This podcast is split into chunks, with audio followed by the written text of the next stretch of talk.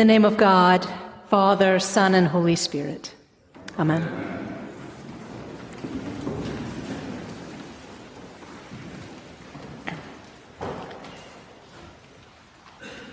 Blessed are you who are poor, for yours is the kingdom of heaven. Blessed are you who are hungry now, for you will be filled.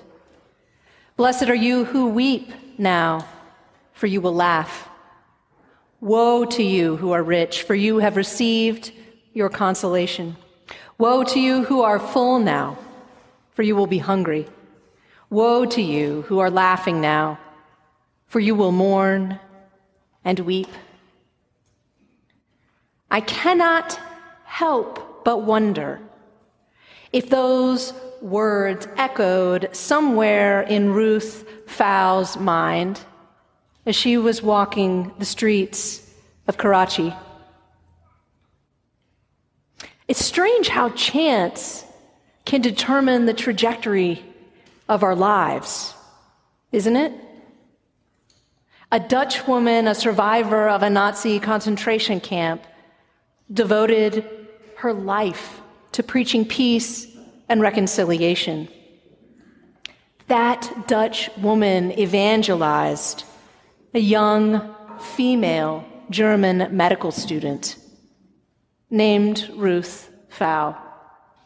Ruth became a nun in the Daughters of the Heart of Mary, a Roman Catholic order. And then a visa snafu in 1960 meant that Ruth found herself serving as a German physician and nun, not in southern India as she had intended, but in Karachi, Pakistan. By chance, Ruth visited the lepers' colony near the city's railway station. It's easy to think of leprosy as a biblical disease, not one with which folks still struggle in modern times, though it's commonly called Hansen's disease now. It was there in 1960 in a leper's colony in a slum where Ruth Pfau, at the age of 31, decided to dedicate the rest of her life to the people of Pakistan and their battle against leprosy outbreaks. The care of these patients would be her life's calling. She described the act of turning to this work. Quote, actually, the first patient who made me decide crawled on his hands and feet into the dispensary, acting as if this were quite normal, as if someone had to crawl there through that slime and dirt on hands and feet, like a dog. End quote. Dr. Pfau rescued disfigured and suffering children who'd been confined to caves and cattle pens, who'd been there for years, kept by their parents who were terrified that they were contagious. The Beatitudes from the Sermon on the Plain in Luke's Gospel represent the core of Jesus' teaching on discipleship. And today, as we keep All Saints Sunday, we celebrate being connected to the greater company of God's faithful people in every age and generation. As we remember those whose lives exemplify these kingdom attributes. The New Testament tells us that all who are baptized are saints of God, and some are close and dear to us, and others we've never known. What makes people saints is not our memory of them or lack thereof, but the fulfilled promises of baptism as evidenced in their lives. As Paul Tillich wrote, the saint is a saint not because he is good but because he is transparent for something that is more than himself. That is to say, a saint works to make manifest God's kingdom, always pointing to God. Now, Dr. Ruth Pfau is not likely someone who rolls off your tongue when you think of a saint. Not like the saints that we think of from our liturgical calendar, St. Peter or perhaps the Reverend Dr. Pauli Murray. And yet, Ruth Pfau is a saint for the ways in which her life so clearly reflected those kingdom values we hear about in the Beatitudes. And what is a beatitude? A beatitude is a blessing, an announcement of God's favor, both in the present and in the future. Luke's gospel describes eight blessings that challenge us to take on the attitudes and the characteristics of God's kingdom. The first four Beatitudes focus on those who suffer now, but who will receive justice.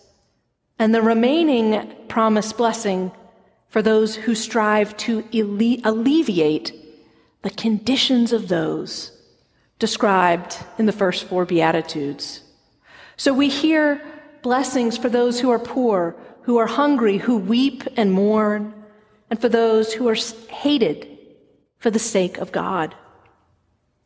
And then Jesus addresses the people who are the opposites of the first group the wealthy, the satiated, the laughing, the acclaimed.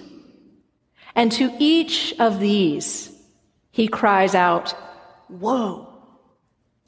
Now, woe is functioning in sharp contrast to blessed, but it doesn't mean cursed or unhappy, and certainly not damned. Woe is like the English word yikes. So Jesus is trying to get everyone's attention, to call their attention, especially those to whom he's making those woe statements, to reassess their lives in light of God's unfolding reign. What if, he's asking, the comforts that are perceived as security are self created structures that seduce us from reliance on God?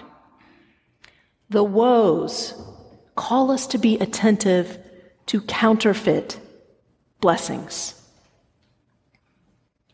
And blessing itself can be a bit of a suspicious word, or a word that has gone flabby, lost its punch and purpose. Think about how you often hear it used. Perhaps bless you when somebody sneezes, or bless his heart when someone is getting ready to gossip about a subject they really should not. Blessing comes from the Greek makarios, from mak of becoming long or large. So, properly, a blessing is when God extends God's benefits. Think of it not as happy, but as unburdened and satiated in light of God's benefits.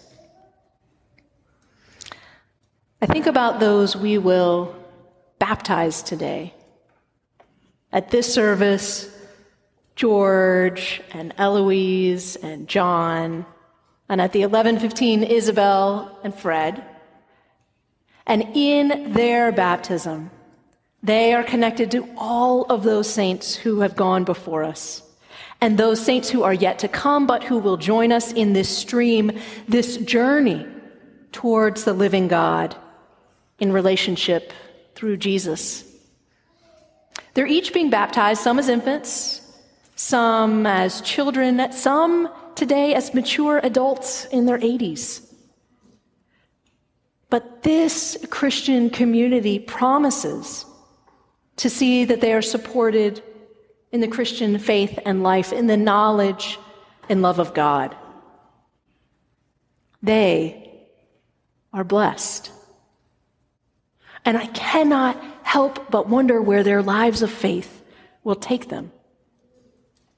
I wonder how one day one of your names might be lifted up as an exemplar of a saint who has lived out kingdom values.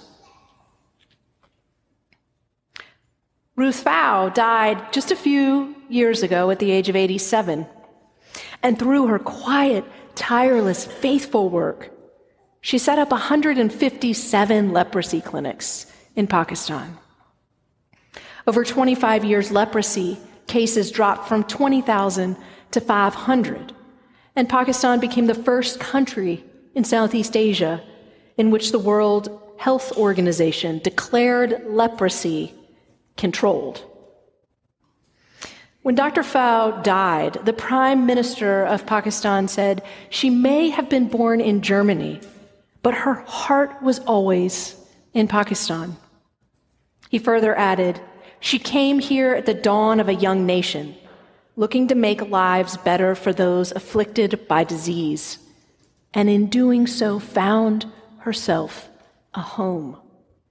We will remember her for her courage, her loyalty, her service to the eradication of leprosy, and most of all, her patriotism.